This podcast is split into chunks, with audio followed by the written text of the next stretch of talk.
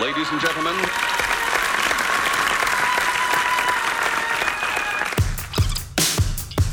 Oh my god. Ladies and gentlemen.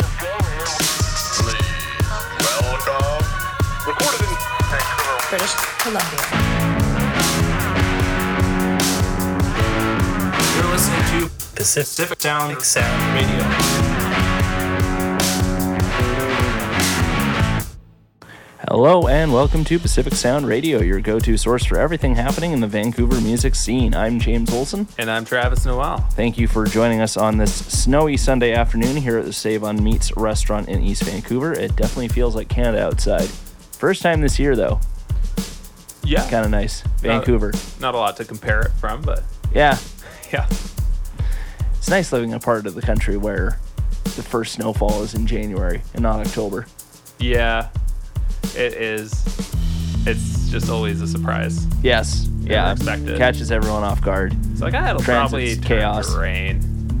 it's been it, yeah it's hasn't made up its mind as to whether it just wants to snow continuously or because it's rained and snowed it's like Mm-hmm. done half and half Best and worst part are the manual SkyTrain drivers. is that a thing Yeah, when it snows, because oh yeah because they have them there are there is like the pad thing Mhm. that they have i forgot that they actually you can't drive those manually it's weird. yeah that's fun. that's one way to put describe the morning commute Trains are twice as full. Yeah. Uh, anyways, enough about the weather. Um, this episode marks our first show of 2020. We have some great guests lined up uh, and some big plans for the show this year that we are all very excited about. And to kick things off, our first guest of 2020 is L. Wolf. Uh, L. Wolf is a galactic synth pop artist who is open for the likes of Brooklyn based indie rock band Widowspeak, played a number of Vancouver music showcases, including Root Dwellers, Car Free Day, and Blue Light Sessions, and has collaborated with a number of local artists, including Diana Boss, Gabriel Savage, and most recently, past Pacific Sound Radio guest Wesley Atu. Elle Wolf is on the cusp of reintroducing herself with some new music this year, marking the latest phase in her career. And before we get to our interview with Elle, Travis has some news to share in a segment that we like to call the Weekly Roundup. Uh, what's in the news, Travis?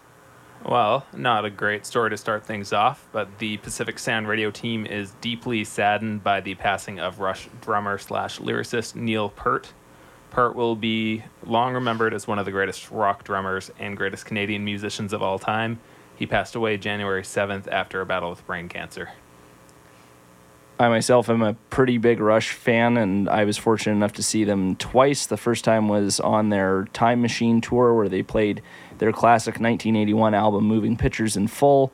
And the second time was their tour for what would be their final LP, Clockwork Angels, which is a record that I feel uh, is the perfect song, swan song for their 40, 40 plus year career. Is actually their first concept record as well. It was kind of had a cool sci-fi dystopian steampunk theme to it, which is very Rush. Peart is gone and Rush are no more, but the band's music, their legacy, and the joy that they brought to their legions of fans, myself included, will not soon be forgotten. Mm-hmm. On a happier note and a really cool note, local experimental pop band We Are the City have opened a temporary art space called the RIP Store on 568 East Broadway in Vancouver. The band will be using the space to rehearse for their upcoming European tour, screen their two feature full length films, Violent and Ash, and will be giving fans an opportunity to listen to their new record, RIP, before its release date on January 24th. It has been hosting shows, I should say, since uh, January 10th, and they have a complete schedule of upcoming shows and events at the space available on their website at wearethecity.ca forward slash RIP. And Elle has just joined us in the studio. How's your Sunday going? Hey, good. How's yours? Pretty good. Um, I was at a show last night. Got home pretty late. I think I went to bed at like 4 a.m. So Perfect. could be a could be higher energy, but that's what Sundays are for, right? Yeah, 4 a.m. is the best time to go to bed. Except when it isn't. So I have some kind of general bio questions because we haven't had you on the on the show as of yet. Um, how did you get your start writing and performing music?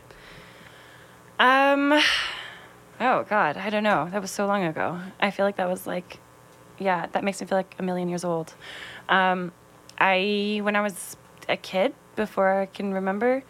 Um, just started writing, I guess. Um, my uh, my dad used to drive me to Cranbrook all the time. His family's out there, and my mom would work on the road, and my uh, siblings were older and cool, and so my dad would take me to Cranbrook with him, and we used to play this game where, um, when we didn't have ser- like um, any radio because we're driving through the mountains, he would pick a topic or he'd like point at something, and I'd have to make up a song, um, which was really fun as a six-year-old singing about like, I don't know, trees. Rocks. Yeah, really. It was great. It's clouds shaped as, you know, rocks. You get some uh, get some good songs going when you drive by a, a farm. I'm like, oh, there's five different animals I can talk about. Yeah. Yes. It, it was great. Yeah. I'm really surprised my dad didn't get annoyed, actually. He just totally fed into it. I'm trying to think of a follow up from there, but um, I, I'm blanking. I blame the late night. Um, when did you start performing as as El Wolf? How did that come to be? Um, well, I I picked up my first acoustic guitar when I was 14, and just went under my real name, which my real name is actually Janelle Burston. Not very many people know that.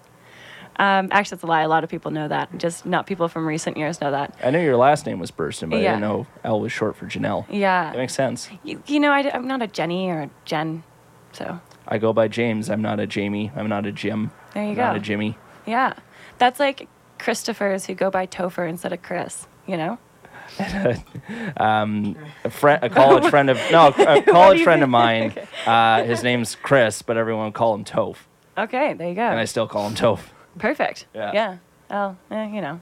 Anyways, um, so performed under that for a long time, and then I wanted to switch it up and um, change my style a little bit. Even though I didn't really change my style, I was still playing acoustic guitar, but um, to like launch a real project when I was in early twenties, and I went for a long time searching for a name, which artists, a lot of artists do, and you never think you're going to find one, and it's a struggle. I mean, you had Winter Youth on the show as well. They they know that struggle. They helped me through it, and we have together helped each other through that. I think. Um, and then it just clicked one day. I um I actually needed it for a class project. Um, I went to school for music management in the first year. They were like, "Okay, like you've got to promote. So what are you promoting?" And I was like, "God, I don't know." And then it came slowly. So yeah, I guess a couple years, four four years. I'm gonna go four years. That sounds right. Sure. Yeah. Yeah. Um. Time's an illusion. Silly question, but was the name is it just L Wolf that just popped into your head, or did you cycle through a bunch of animals before you?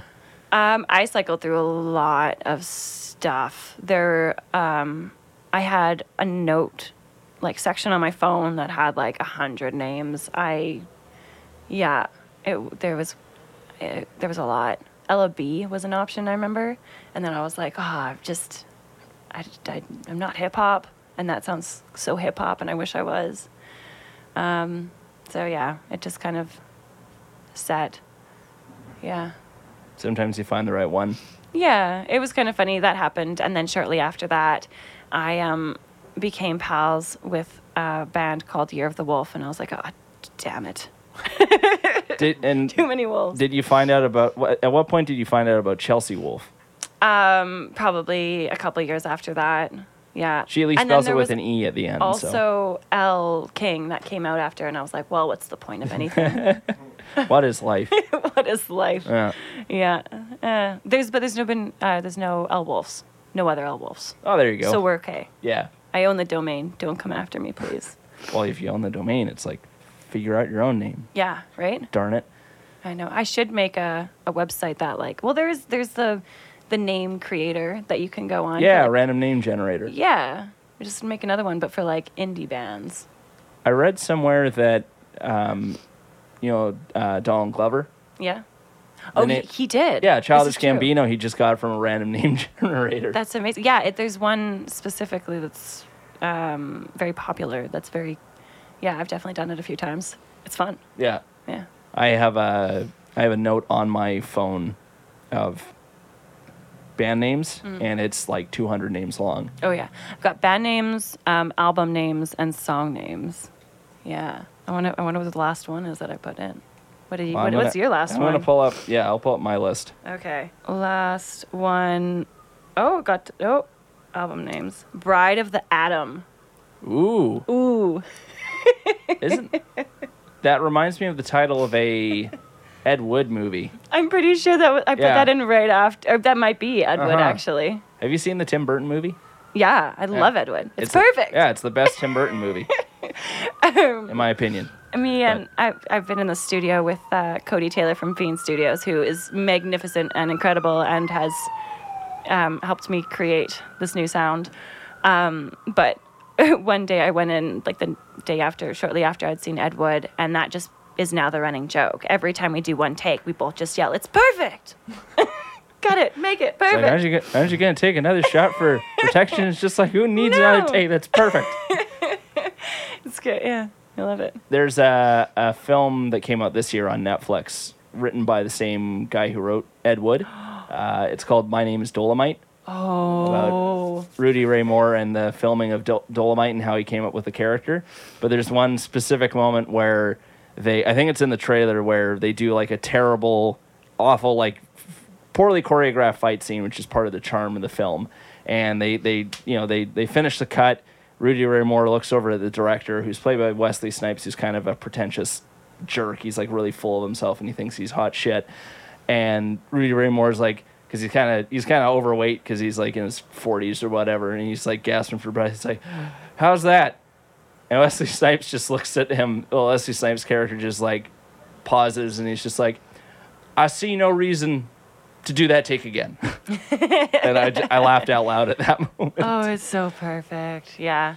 It's it's gonna be well, I feel like Ed Wood should be a cult classic, just like um, The Room and the Oh, like his know. his films. Yeah, well, I, I mean, yes, but also just the film Ed Wood should just be Yeah, I'm another one. I'm surprised it's not as big as. Uh, We can start a cult. I feel like it's the time that it came out because it came out in ninety uh, five. I think it came out between like Edward Scissorhands and something else that Tim Burton put out. Yeah, I'm just surprised it's not as you know well known. it's a it's a gold it's a golden nugget. Yeah, Yeah. It's got a good cast too.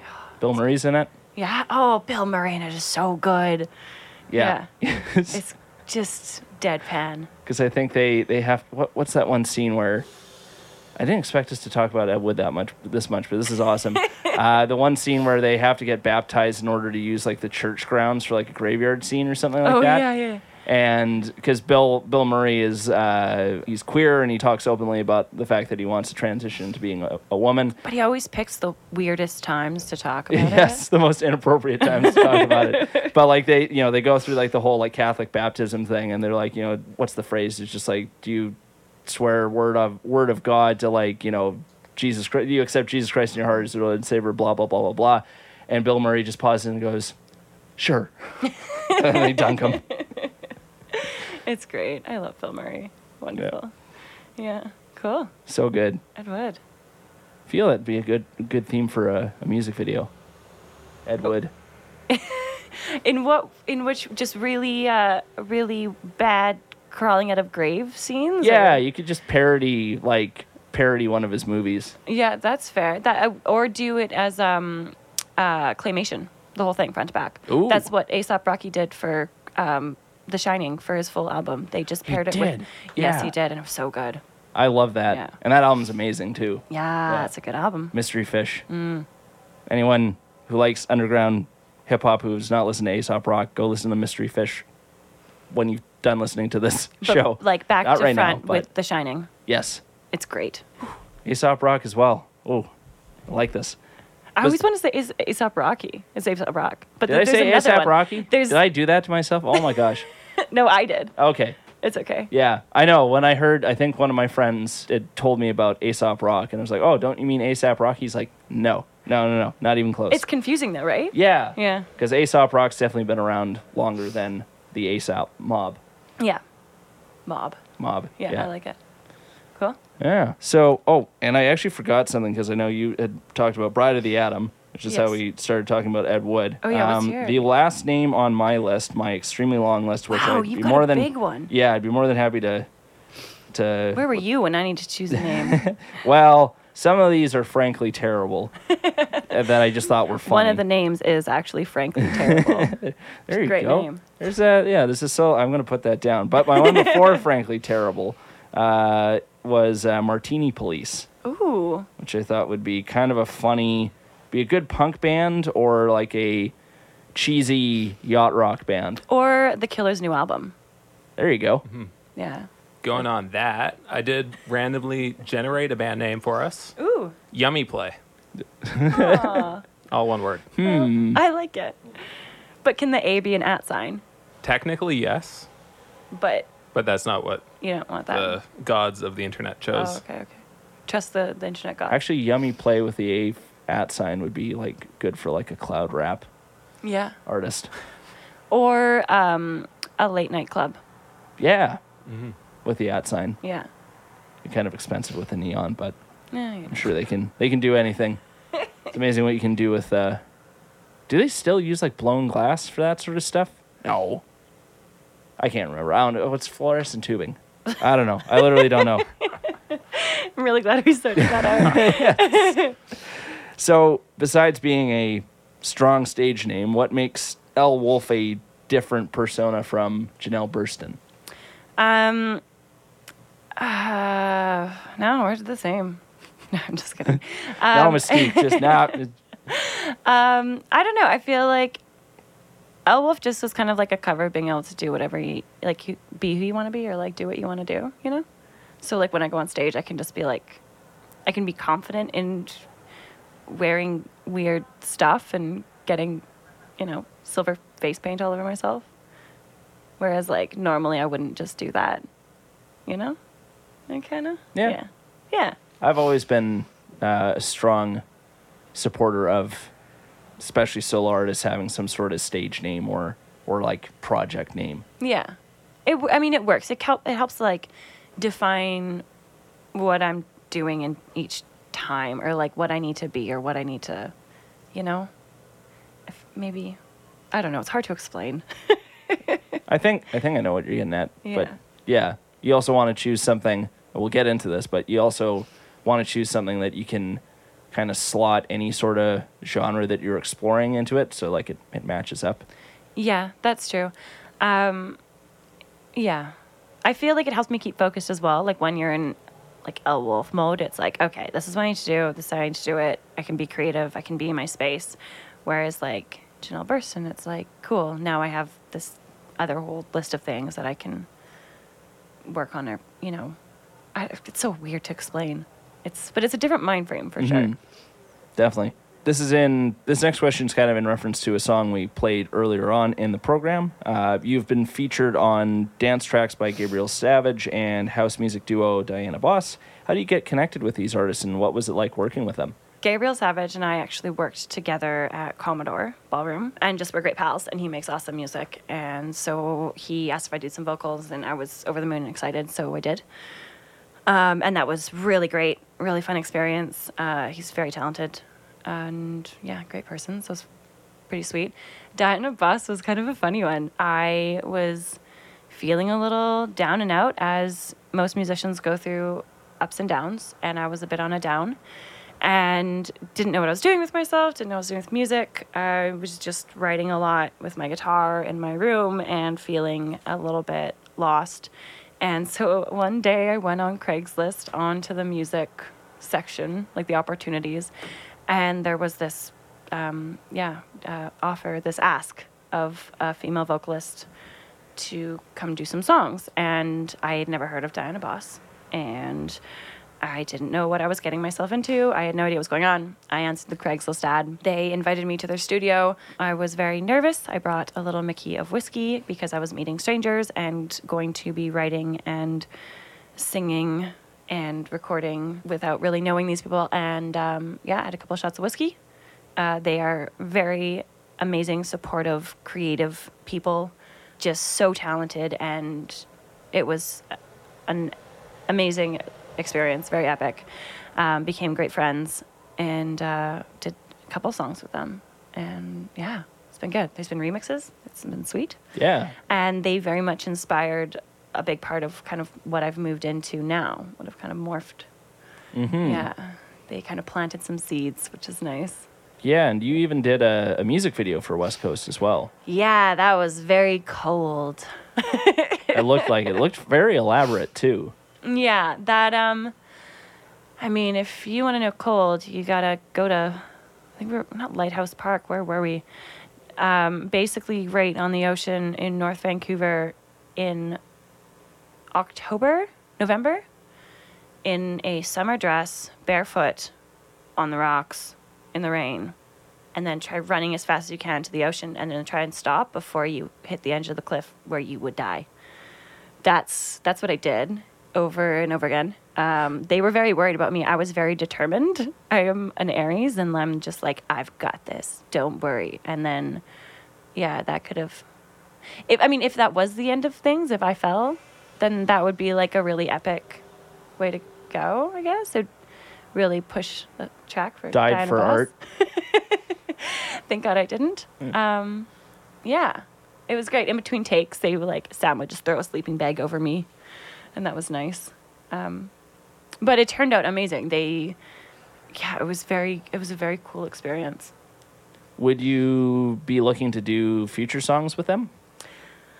If we were in the same place at the same time and it came about in the future, I would be stoked. Um, right now, they are traveling. They're in Mexico playing a festival, and I've got a couple different releases coming up. So it would be, it would definitely not be at this moment, but for sure, I love them and their music. So, yeah, Cool. yeah. Are there any local electronic artists that you'd want to work with? Joel West.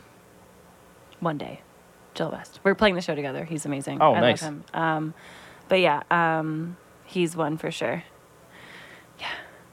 I need to check out his stuff. Oh, he's cool. He's uh, um, at Gorg-O-Mish most nights, Saturday nights, I think. Yeah. Where, where's Gorg-O-Mish? It's that after hours club that I've never been to Mm. because it. Um, Oh yeah, because they I don't, don't advertise that sort of stuff. yeah. It exists somewhere. Yeah. Only the cool kids know where it is. know. Um, no, I just I never stay up late enough to go. so I've got some friends who'd probably probably have been there a few times. yeah, I hear they have a very wide variety of Gatorade, so that's cool. Uh, yeah. but Cool. He plays there and he's he's sweet. Yeah. Nice. And this kind of this ties in nicely into what we've been referencing a few times on the program, kind of the fact that you've been going through a bit of a transitionary period here. Um, 2019 marked this, you know, last year marked a turning point for you as you started to incorporate a lot more synths and digital percussion into your music. What drove you to move away from your rock and folk roots and adopt an electronic sound? Um, a wise musician once told me that when you have a full writing block and you can't do much and you're feeling like you're stuck to just switch instruments, um, I think also working with electronic artists had really sparked something inside of me. And I wanted to go back to keys because I played them when I was, you know, like 10 and I loved it. That's what I started with. And I feel like I just, something just never really sat right with playing acoustic with the full band, and I really wanted to create and explore and um, get a bit weird. And um, I fell in love with a Nord A1, and it's a synthesizer that's now my just it's my dream um, and my first love. And uh, I just kind of went for it. I yeah, I got that, and then started writing with that, and still didn't know what I was doing. And then, I guess before that, even I saw um, Jack Garratt. Do you know who Jack Garratt is? Not familiar, actually. Okay, so I saw Jack Garratt play at the Commodore. I was working one night, and they he just happened to be playing that night. He is a indie electronic artist, not even electronic, but he's like indie synth pop from um, Ireland. Um, he plays um, a synth, and then he also has a trigger pad, and he's got a kick drum, and he's got an electric behind his back, and he does some looping, and he just how he had his setup. It was so cool and so mind blowing to me. I wanted to try something similar, so I'm kind of building up. Um, I kind of started building it around the inspiration of how he had his setup. So I got my synth, started writing, ended up going and getting the same trigger pad that he uses um, which is a Roland SPD-SX, and um, geeked out on that for a while, and slowly have now been creating. I mean, slowly. I feel like I kind of really have been on a marathon run, but um, yeah, I've been writing a lot, and it's it feels me. It feels right finally, which is really cool. I then went and played in Toronto last year with this setup, and a friend of mine, Ben Rowley, who is plays in Super Pyramid, he's great. Um, he told me I should call Cody, who is Fiend Studios. So I did, and we're just the perfect musical fit, which is great. And so we've just been in the studio working on more stuff. So it kind of was like a, in very true Elwolf form, a klutzy falling, um, you know, hitting everything as I go uh, experience where I am now finally just like feeling stoked. It's like a like an avalanche, but like a good avalanche. Yeah, kind of. I feel like I'm nothing graceful about it, but it was fun. Or maybe a cheese wheel. Is that a thing? I feel that's a thing where they have like cheese wheel rolling competitions. Am I making that up? If you are, I'm into it. Travis, can you look that up for me? Yeah, it's definitely a thing. It's definitely a thing. I'm just trying to think of what would I be a think better it's analogy. Kind of dangerous. Is it? Is it? It's not good for the cheese. it's- I don't think you're supposed to eat the cheese. That's such a waste of cheese. I I'm know, right? I'm a huge cheese lover. I'd say it'd be a Wisconsin thing, but I don't think they have that many hills there. Near Gloucester in England. ah, Oh, it that does sound There's like an English Cooper's thing. Hill cheese rolling and wake. Do they eat the cheese after? Or do they have a funeral for the cheese? This is a lot of information. I gotta get back to you. okay. Yeah, get back to us on that. I feel Avalanche would be a cooler, cooler comparison, but I thought Cheese Wheel would also be It was definitely one or the other. barrel roll. There we go. An avalanche of cheese. Is what what it was. There's an album cover. Oh, It's like a, it's like Nacho Mountain and There are usually thousand, a thousand of injuries each year. oh god, yeah, no Wow. kidding. Like what speed do the the cheese how wheels big get are up these to? cheese wheels? Uh, usually seven to nine pounds. Holy shit! This does not sound Gouda. No, not at all. no, that sounds like if you got that up to a certain velocity, it'd be like getting hit with a f- hockey puck. That would hurt. Oh man. Yeah. Damn. Hmm. Not to be too morbid, but have there been any fatalities? Like any And what do they write on your tombstone if that is the fatality? Death by cheese. death by cheese? I'm glad that isn't common practice. I think the right cause of death on your tombstone. Oh, that would get so weird. Yeah. Yeah. And sad. yeah.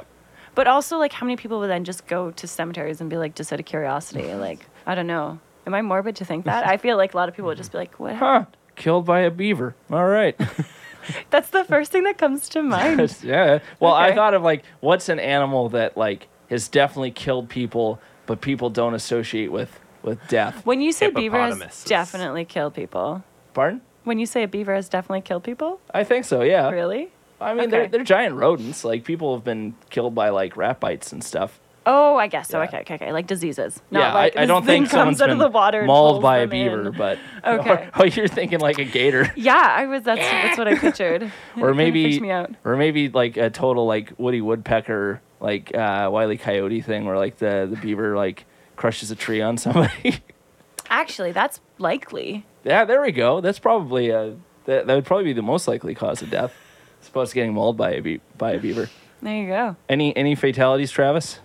Um, not that I've seen. Well, that's but good. One to seven people have to go to the hospital each year. Wow, Probably from getting hit by a cheese Yeah. wheel.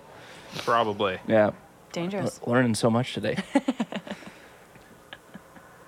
so besides, it was Jack Garratt, right? Yeah. Yeah. So besides Jack Garratt, who were some other artists that inspired you to make the sonic transition? Um. Where do you draw inspiration from more broadly? I think I get inspiration from a lot of things. I definitely got into Phantogram and Purity Ring around the same time. Um. So that was cool. I. Uh. Yeah. I think just. I think a lot of people just inspire me. You know. I think there's just inspiration in everything. It's kind of hard to not pull it in in one way or the other. Those are both two good bands to be inspired by, I'd say, in terms of electronic. Have you seen Purity Ring before? I haven't seen them live. I am obsessed with their KEXP performance. Ooh, I gotta check that out. Oh, it's so yeah, good. I have had a chance to see them live. I'm bummed they haven't released anything in years. no. Well, they had their two side projects, right? Oh, okay. They came together as friends who were both doing other things. yeah, Yeah. I was just hoping they'd keep it going because the two albums they released were really, really, really good. Yeah. Maybe one day. Yeah. Hopefully. Especially their first record. Yeah. It's one of the one of the better albums of the past decade, I think. Yeah, I would think so as well. Very good driving album. Yeah, I know you usually think like acoustic guitar, kind of like, you know, indie, whatever, but like their electronic stuff. so good. Yeah. To really just make a playlist of all the artists that we've been talking about on the show. That actually might not be a bad idea. Mm, there you go. Do you have a favorite uh, Purity Ring song? The one that always gets stuck in my head, and I always forget the name, but it's that I'll be the moon, you'll be the earth, and when we burst, start over, oh darling. Begin again. Is it called Begin Again? I think it is. Yeah, That's, yeah, that's a good one. I like um, Bodyache's really good. Body I like that one. Um, or what's the one where it's um, uh, crawl up my spine? Uh, uh, uh, you know, mm, shrine, Uh, shrine. Shrine. Or hold on. Let's- I've It's called shrine. Let's just check. Check the old Spotify. Uh, Fineshrine, I think is the name of the song. Yeah, that's a good one. I used like used to be very much a um, well, I still am very much like an English rock um, fan. Like Arctic Monkeys are my favorite. I love the Mhm. Strokes. Um, even that's not doesn't really count. Uh, vaccines. Um, uh, Peace is great. Yeah, that sort of thing. Um, but yeah, it just kind of turned into electronic Mm-hmm. recently. So And how has this stylistic change impacted your live show? Like, what adjustments have you had to make as a performer? oh god, I threw everything out and started again. Just burn it down.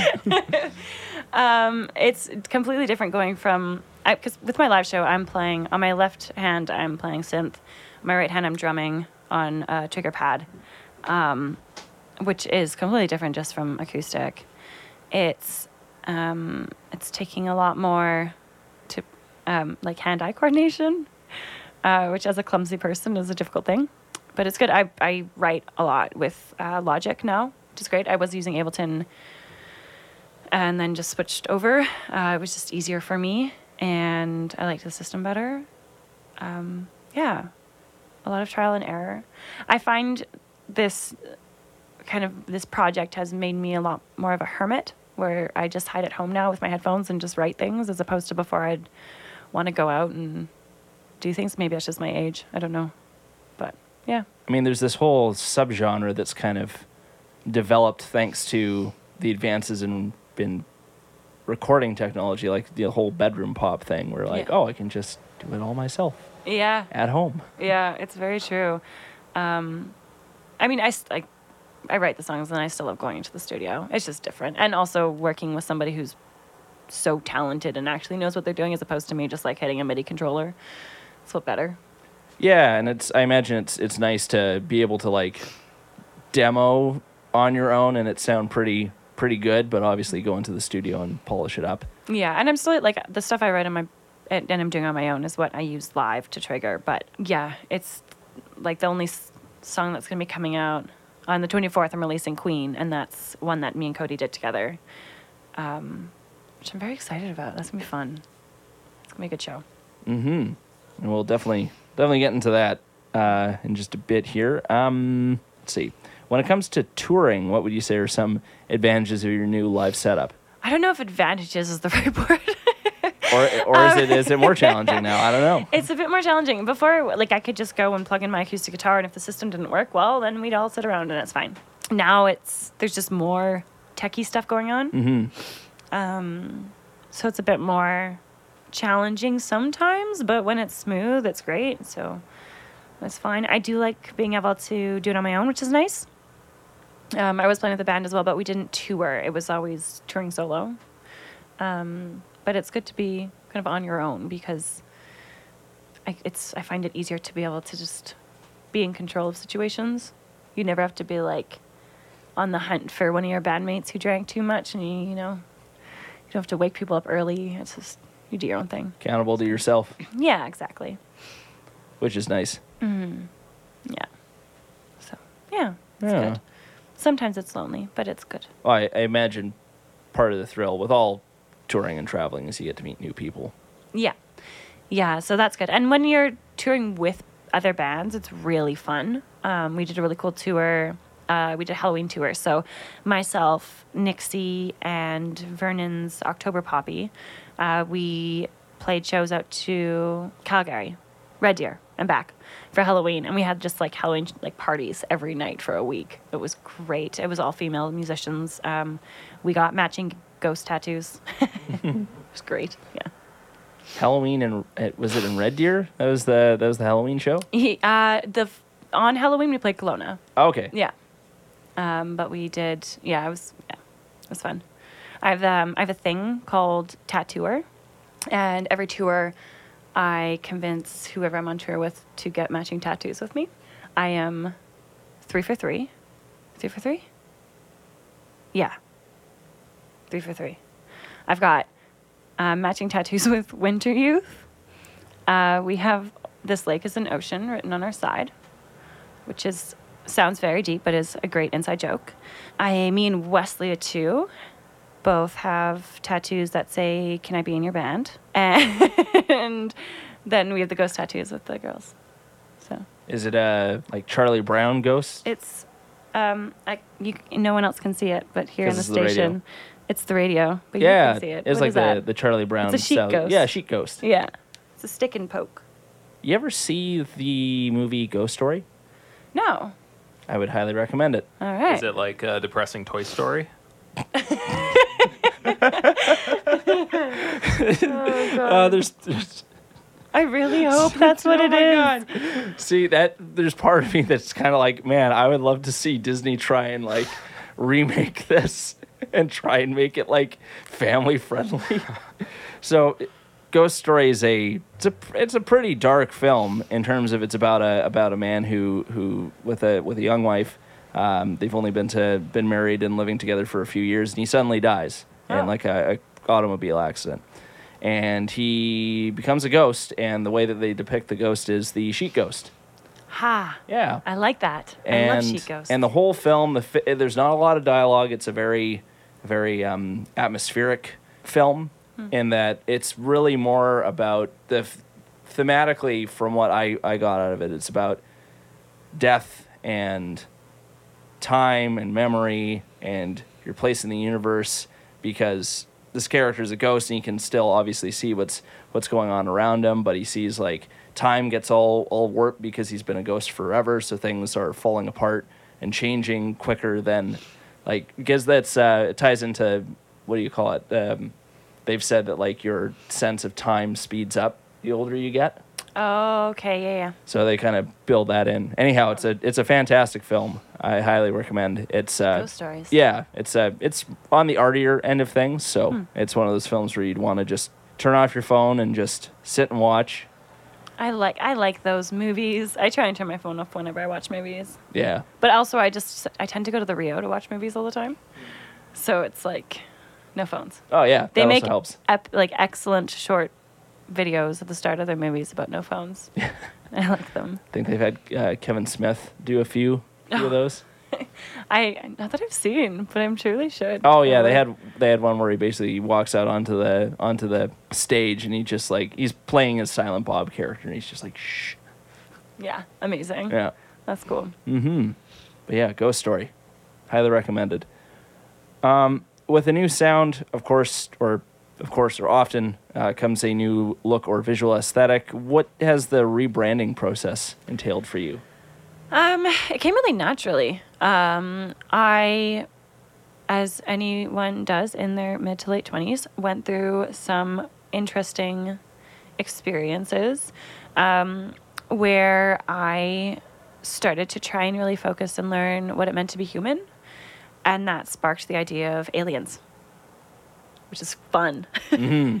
um, so uh, learning like especially in the day and age of um, like the me too movement and just like supporting people for being people and um, regardless of sex gender or you know race anything it's um, learning what it is like to be a human being from like almost an alien-like perspective is really fun. And uh, yeah, that kind of coincide with the galactic kind of synth sounds that I was creating, and then the themes that I was writing about. So it kind of went from being this, you know, woodland folk artist to galactic alien space kid, which is great.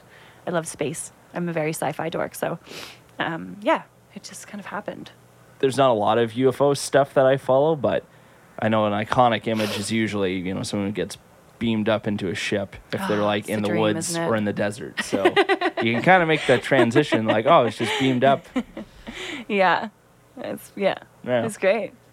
well, there's also, and I imagine you're because you mentioned you uh, were wearing like uh, you've done shows wearing like silver face paint and stuff like that. I imagine there's um, some influence you can draw from obviously you know David Bowie with Ziggy, Ziggy Stardust.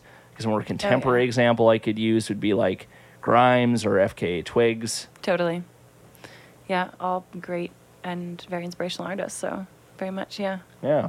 And you we kind of uh, referenced this as per the as per the tattoos. You've been working with uh, singer songwriter Wesley Atu, who we've pre- previously featured on the show. What what can you tell us about the songs you've been writing together? They're pretty cool. um, they're a really cool mix of his um, folk style and my now more poppy style. He's extremely easy to write with. We kind of became friends very quickly, very easily, um, and rewrite together very easily. Um, we put it a little bit on hiatus just because we both have these releases coming out but Howl 2 is the name, and hopefully be kicking back into it and get some shows organized for summer. Um, it's kind of just like a fun side passion project. Nice. And the the project's called Howl Two. So is that like two as in the number or? Wesley a 2. Oh, It's the okay. 2 part of a 2, and then Ah, Howl is go. the wolf part of, Ah, yeah. There we go. 2. Yeah. nice. And are you thinking like a EP or something like that?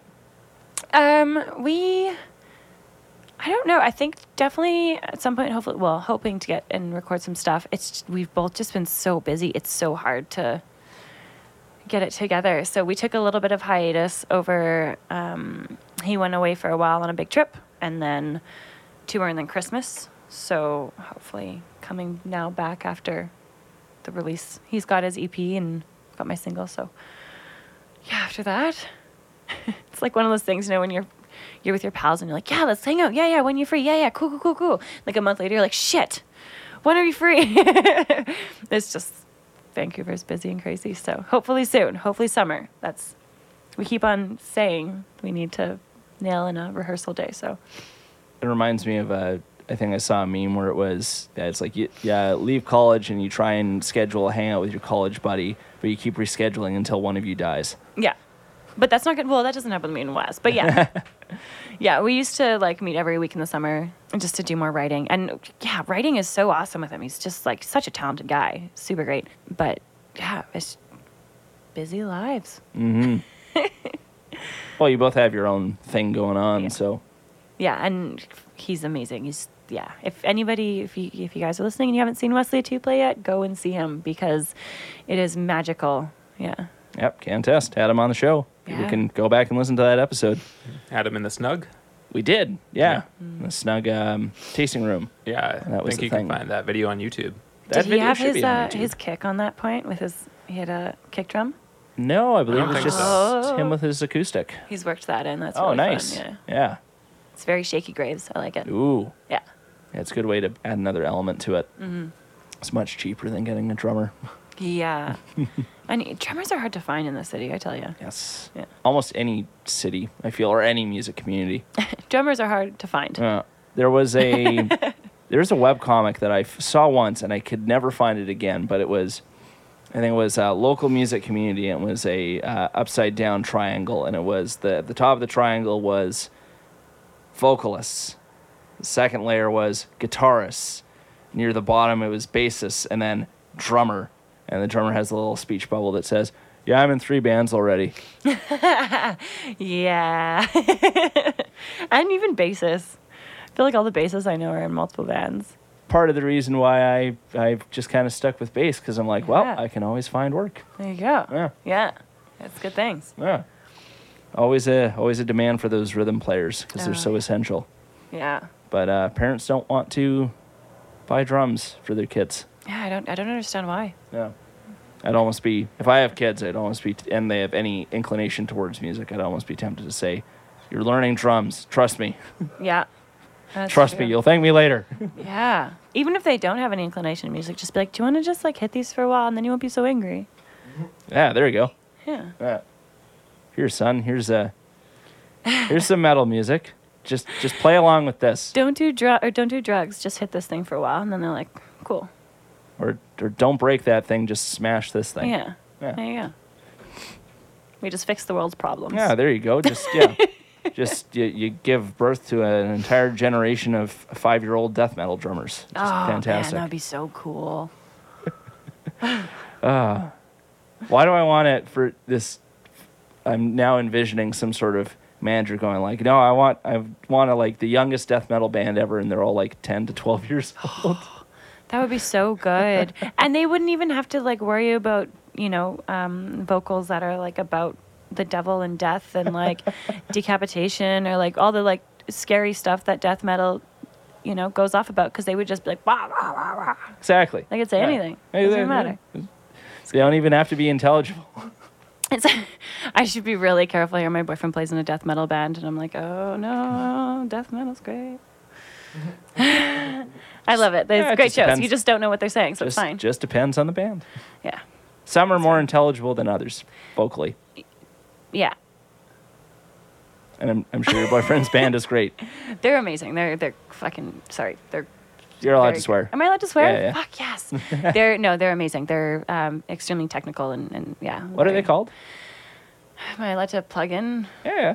No. You're on the show. You're you're plugging Okay. your own stuff. So Yeah, it's fair. Demon Cleaver. ooh, Yeah. that's a that's a solid That's a metal death band metal name. band, yeah. that is a death Yeah, metal they're band. Good. They're in the studio now at the same time. So uh, being in a relationship with two people both in the studio at the same time is quite uh, funny because both of us are like ah. And then we record and then we feel bad. I'm like okay. Then you get all tense and scared again and then you yell. What does he play? Guitar. Okay. Yeah. Yeah.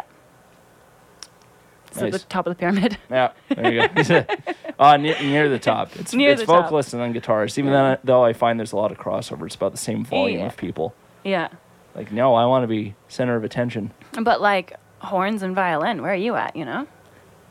I think that occupies the same sort of zone as bass. Okay. I'd feel Yeah. because of like not as common, but more. Because like I don't know, they're kids that do like you know trumpet and saxophone and stuff like that in like high school band. So I feel Hmm. Yeah, there's a that's little bit more people. They didn't offer strings at my high school though. Oh.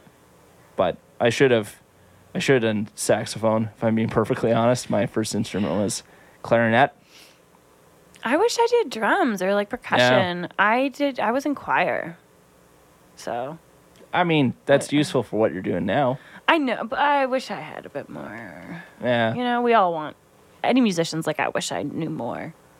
I Yeah. it's a curse. Formal training's not required, but it helps Yeah, if you want to get better. yeah. So a bit more theory would be nice. You know? Yeah. It's the same sort of thing. My philosophy on theory is that like theory's not required, but it's good. it's really helpful to know and to have some basic knowledge of. Yeah, yeah, Or it's The more the required depending on what you're doing. Yeah. I used to very much be like, oh, the less I know, the more I can be creative, and now I'm like, I need to know more.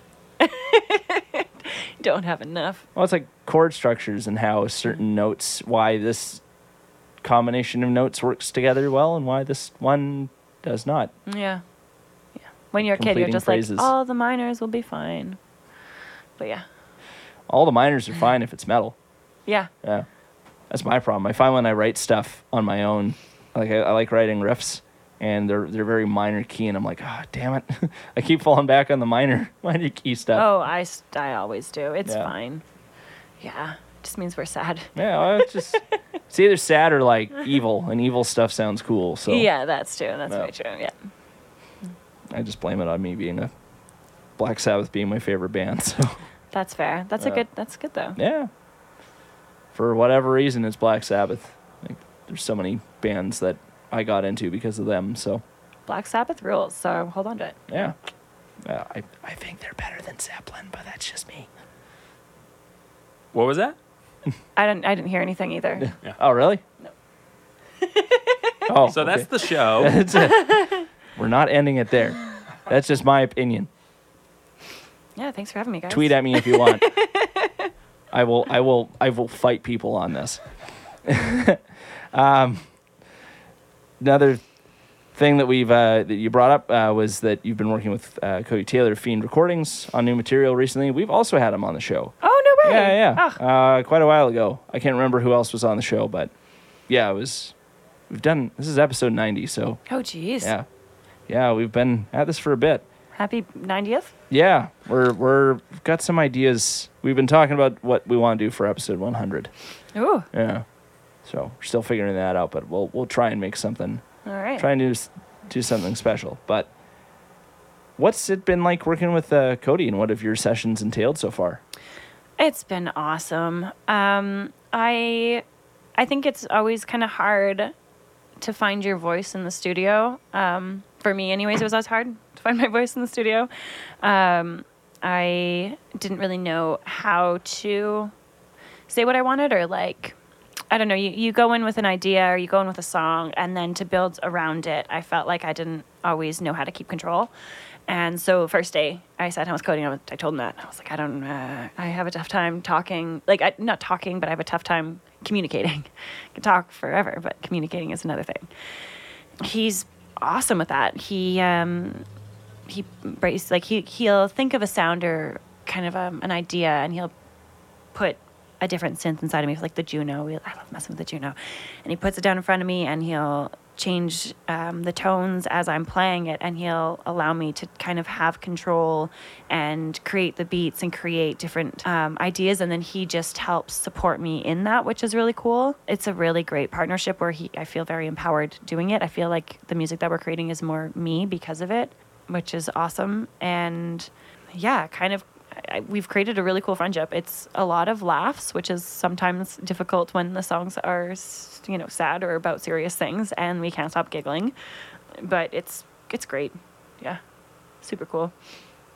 Has he had any sort of guidance or direction that he's been able to provide in terms of like I guess the songwriting end of things for you?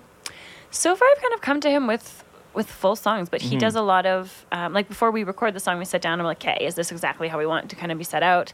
And he'll be like, "You know, I don't think this is necessary, or this like part is a bit too long, or whatever." And so together we work on making it shorter. So he definitely has. Um, I, I tend to write really long songs, so he's like, "Okay, let's tighten that up."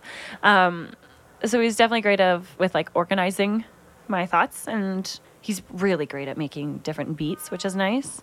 So yeah, it's he takes the, the songs from like a, you know point two to like a million very quickly, very easily. It's the curator. Yeah, Yeah. yeah, yeah, yeah. He's great. And I guess in regards to the recording process, that's because I don't know much about how electronic albums are are produced. Uh, do you record any of the stuff that you do with like the physical synth and the drum pad, or is it all stuff that's pulled from you know the computer? I I don't understand how recording electronic music goes either. I come from like an indie, like the folk world. Yeah. So, um, what I do is I I write the songs on synth, and then I come up with the ideas um, with playing with my um, MIDI controller on um, Logic, and then I send him my demo of what I have created, and then he pops it in. We re-record my synth part, and then we use different either synths or different uh, like a MIDI controller with different sounds um, through the programming that we create, um, and then I take some of the samples that we create and I put them into the trig- into my trigger pad for live songs. Oh, nice. Yeah, so it's a bit of a yeah, it's a bit of a trek, but we get there. Um, with all the stuff I play live now, it's everything. It's what I've done on my own, except for Queen, which now those triggers are going to be there. But yeah, Yeah, but that sounds like a good way to ensure that while you are working with like triggers and synths and stuff, you are being able to recreate it live as Yeah. much as possible. yeah, that was a big worry for me when I first went into the studio because I had no idea. I hadn't done it yet. I didn't know how to. I mean, I, I did with my own things, but not with what we were creating, and I was worried about not being able to translate it live. Um, but I did. Um, There you go. Yeah, I'll be Yeah. playing that for the first time on. Yeah, on the twenty fourth. So Mhm. that'll be good. Yeah. Well, I know you've. Uh, there are some videos online of you playing at the Duncan showroom where you've got the new live setup going, which is Yeah. cool. Yeah, thanks. Yeah. Yeah, it's an it's an older one. It's in the summer. I feel like things change so quickly in this world, so it's like I look back on that like it happened a million years ago. But it was just a few months ago. It was just, uh, yeah, it was Yeah. the summer. God.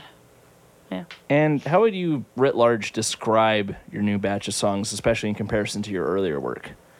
Um, I, I was laughing with some friends because we were coming up with uh, excruciating long genres, um, excruciating like painful long genres, and we came up with dark galactic, dark howling galactic surf synth indie pop. That's a lot. Yeah, but you know, pretty spot on. Yeah. Yeah. Alt, alt, indie alt pop. Yeah, I, I, I will admit with Queen because I haven't had a chance. I've listened, had a chance to listen to it. I, I don't hear as much surf stuff, but I'm no, sure that there's. that's kind of come out a little bit in the in the in the waves. Yeah. but then again, I find surf, especially in terms of like indie surf rock, it isn't even in reference to original surf rock anymore. No. It's like this kind of broad term. It's like how indie means something, but it doesn't. Yeah, and I think like what I was writing at the start was more like that. Now it's more like instead of surf, it would be I guess alt. Yeah, it's getting a bit more dark, a bit heavier. I think, like I dancing and also crying at the same time. You know. There's um trying to think of a good example of that because uh, when my previous band broke up, I actually was thinking about pursuing some sort of uh, pop project with the drummer from that band, but I've obviously we, we talked about the new project that I'm I'm working on, but um, one of the bands I was thinking of that would be a cool uh, artist to draw from would be. Have you heard of the band Health? No.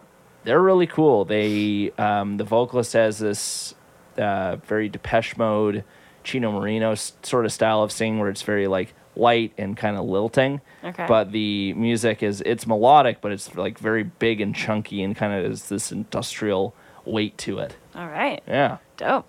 I like it. Mm-hmm. That's cool. You should do that. yeah. well, that's a whole other thing. I'd I'd have to take uh, your pathway and like learn Ableton and Yeah, it's all the yeah, synth stuff. it's worth it. Yeah. Let me tell you, it's fun. Yeah. You get there. Yeah. Gotta see how this new band goes. but yeah. Um, what lyrical themes are you exploring with this new material? Um, well, with Queen, this one's been an interesting one. It's through kind of like a transition of trying to figure out where you belong in the earth. So the lyrics are, I could be your queen, but you don't want me.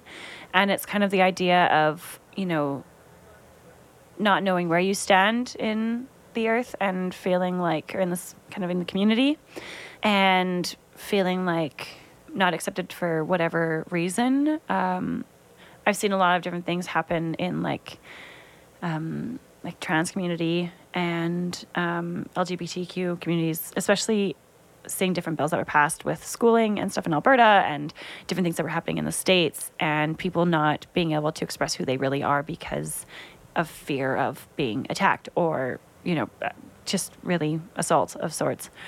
So the song's kind of just about finding acceptance in the world. So that's one theme. Okay.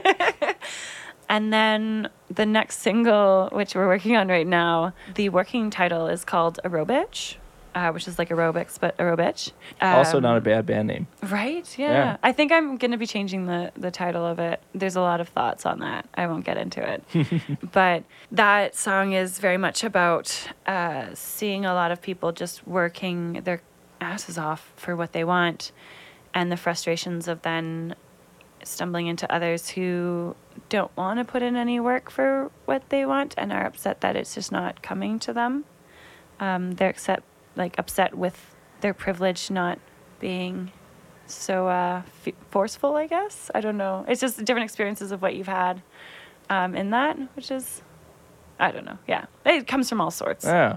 Well, it sounds like you're talking about kind of personal responsibility and ownership to a certain degree. yeah. Yeah, definitely. I obviously haven't read the but that one's but gonna be fun. I'm really excited. We've got some video ideas, and I've got some cool people behind me on that one.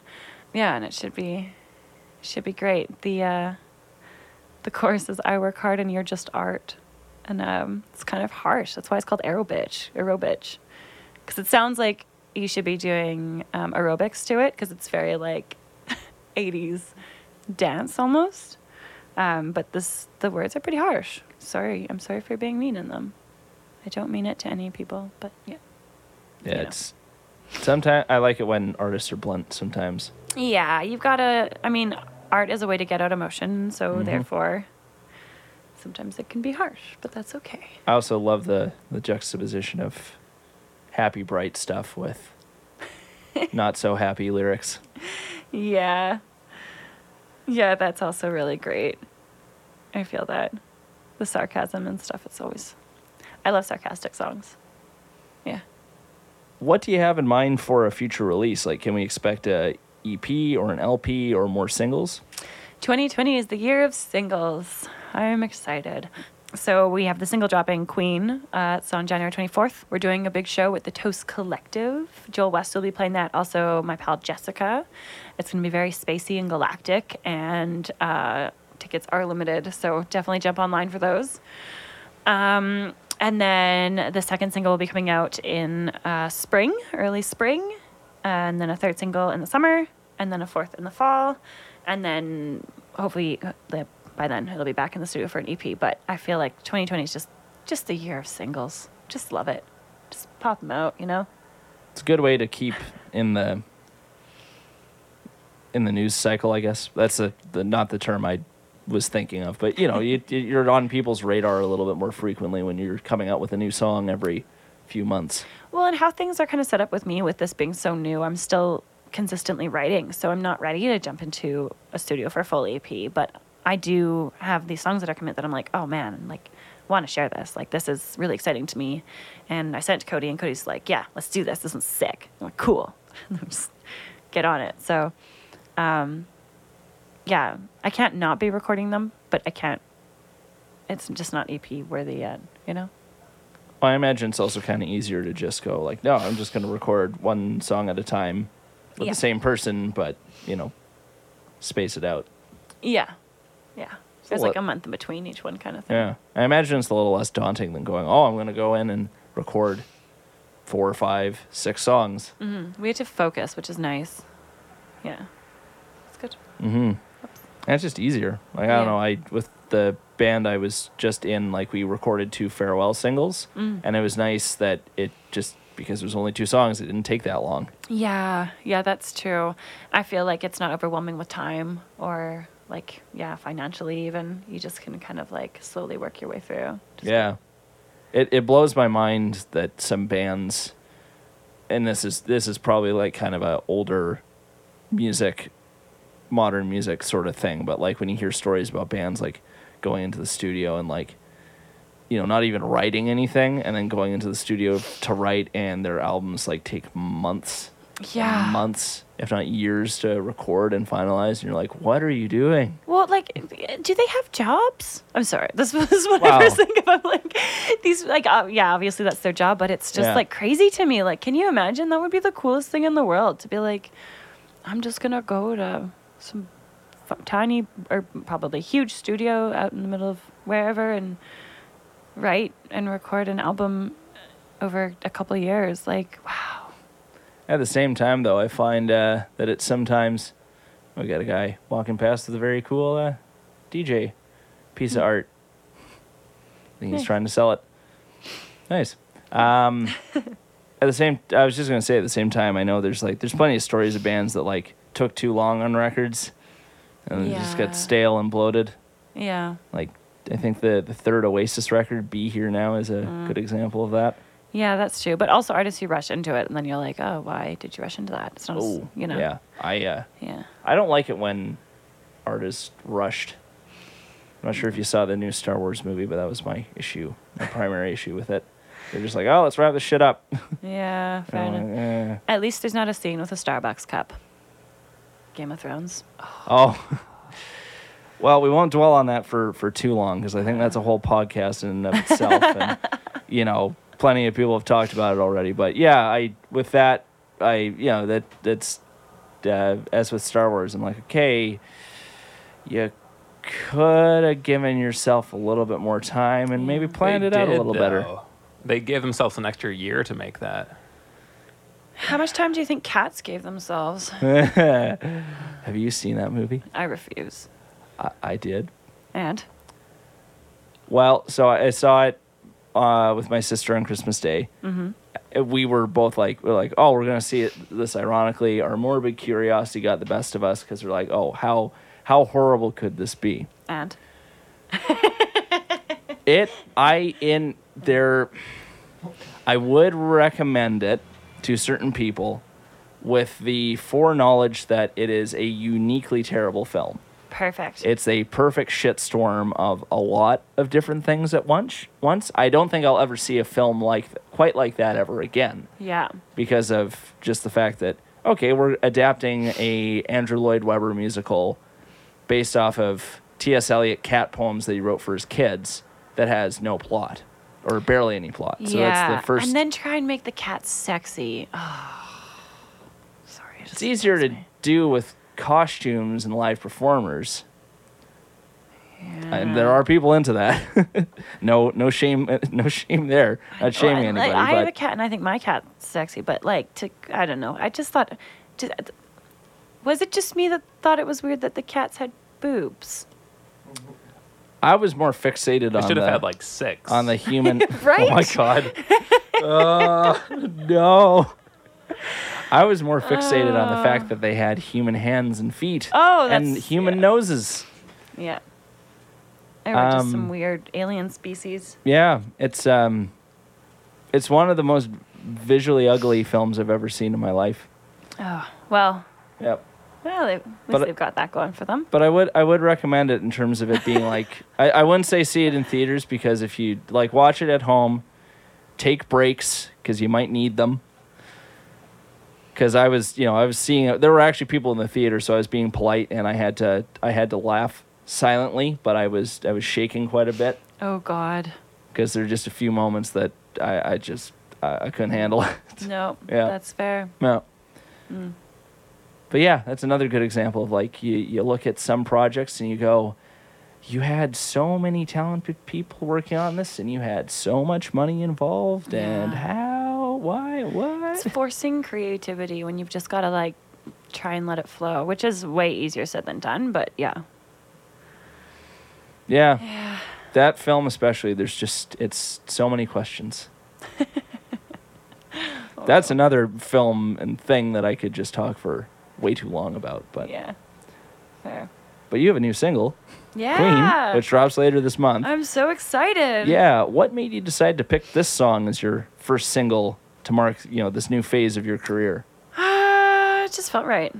I don't know. It just um I was very excited. Like when you I feel like when you write something, when you write a song, there's a feeling and either you're like like fuck yes, this is this is the one. This is I'm so stoked on this and you just like you want to listen to it as well. Like I'll record on my phone and walk go on like 40 minute walks and just listen to it on repeat to see if, what I should fix on it, what I should change and if I still like it at the end of the walk.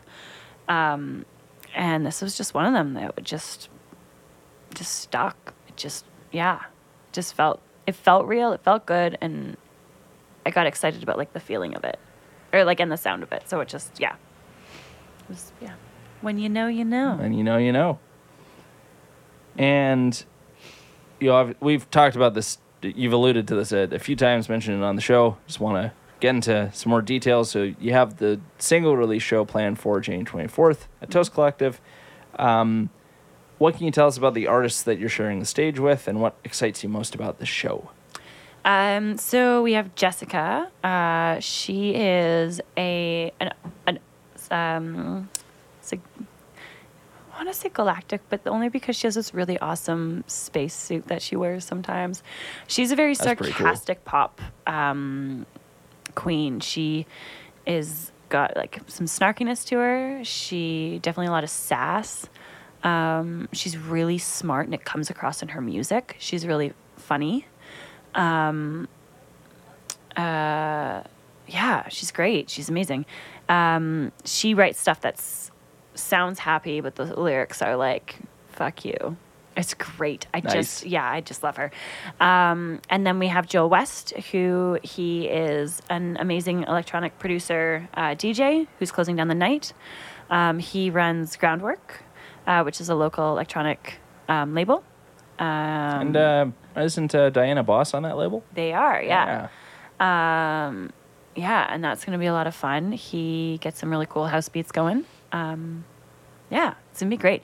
We have a couple different uh, lighting uh, technicians coming in, which is going to be real fun. Um, gonna gonna rent a smoke machine. Do it. Yeah, so that's gonna be good. Yeah, it's gonna be great.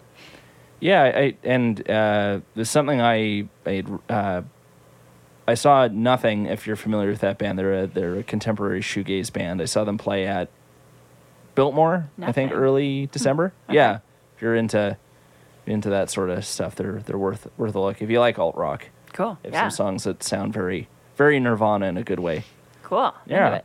but they, uh, you know, you've, you've probably been. To, you, I, I know you've been to the Biltmore before. Biltmore's not the biggest venue in the in the world, Mm. but they their stage show is like stadium sized in terms of presentation. Yeah, I love Like a lot that. of lot, a lot of backlit and it's like they had triggers and stuff like that going. And like they're not a huge band. I mean, they're a they're a touring band. They're a successful band. I feel you, you you're doing something right in terms of making sure that where you can having that having the the, the stage show with all the lighting and stuff like that. Yeah. Yeah, it's it's always good. It's always fun when you can kind of uh, experiment in both the presentation and in the music. Yeah. I feel it's just, um, yeah, it just adds so much rather than anyone just like standing there and playing their instrument. Yeah, that's fair. I feel like that's what I did with acoustic guitar. So being able to experiment and explore a little bit more now is is definitely yeah getting there. It's fun. Yeah. What else do you have in mind to promote the song Queen? Um, we uh hoping to get it on some Spotify playlists. Um, and uh, yeah, we're gonna be. Well, I say we. It's it's me. Just The so used to it. You know, we. um, I'm kicking off on tour at the start of May. Um, out to Toronto and back, and that'll be a lot of fun. Um, I get to play with the Killa Kills in Calgary. They're sweet and Krill Williams. Um, yeah, it's gonna be great. Just playing a lot of shows. And yeah, so got the those shows in Alberta, uh, and I know you had you've you know you played in Alberta last year, and you also played in Toronto last year. What else do you have in the in the works touring wise for 2020? Um, that's the big one for spring, and then summer. I'm hoping to have a couple festival announcements, um, and then uh, keeping local the festivals for the summer. Um, fall for that. Uh, hoping to have that next single come out as well, or one of the singles come out in fall. Um, I'll be announcing some more shows going further inland, which is nice. Um, yeah, a lot of like mini tours. Nothing cross Canada yet, as far I mean Toronto, but nothing further than Toronto at the time. Uh, next year we'll be kicking it further, but yeah. Nice. And I understand you recently partnered with a video production company, and you're working together with them on some new live and conceptual videos. What company are you working with, and what can you, what info can you give us about the projects you've been working on? Uh, they're called City Zero, um, and they are super awesome. They do live music videos and conceptual music videos. They have some really awesome ideas, and um, yeah, they'll be at the show as well on doing like some stuff for live, and Nice. that'll be great. Um, and then the next single we'll have a music video with that one, um, and that'll be a lot of fun. I don't want to give too much away with that one Mhm, yet, mhm. but yeah. Okay, so no music video plan for Queen, but for no, the just a next live single. video for Queen. okay. Yeah. Cool. Yeah. Oh, that's that'll be good because that's the other thing. Video, need the video. Oh, the art's so fun with it. We've got some we've got some cool plans for the next one. I'm very excited. yeah, I'm looking forward to seeing. There's a lot it. of people involved with that one. That's gonna be cool. Yeah, lots of locals, lots of um, lots of faces. I'm sure you you will recognize. Oh, most likely. Probably been on the show or at least connected to someone who's been on the show at yeah. this point. Um, well, this has been great. Um, how can listeners check out your new music and keep up with everything you're up to? Um, so on Instagram, Facebook, all the works, L Wolf. Um, the uh, Queen will be dropping on the 24th on all streaming platforms. So check that out. Um, yeah. Just, you know, holler at me online. I'm there.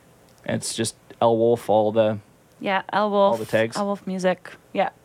All, o- you're the only board. L Wolf. So I'm the only L Wolf. Yeah. Uh, website is lwolfmusic.com. So there you go. there you go. Yeah.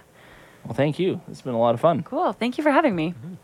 And thanks for listening. We're your host, James Olson. And Travis Noel. Travis, how can people check out what we're doing online? Ah, you can check us out on Facebook, Pacific Sound Radio, as well as Instagram at Pacific Sound Radio, Twitter at Pacific S Radio, YouTube, Pacific Sound Media, as well as our website, pacificsoundradio.com. If you know a local band or artist that you think should appear as guests on our show, let us know. Fill out the form on our website or send us an email to talkpsr at gmail.com.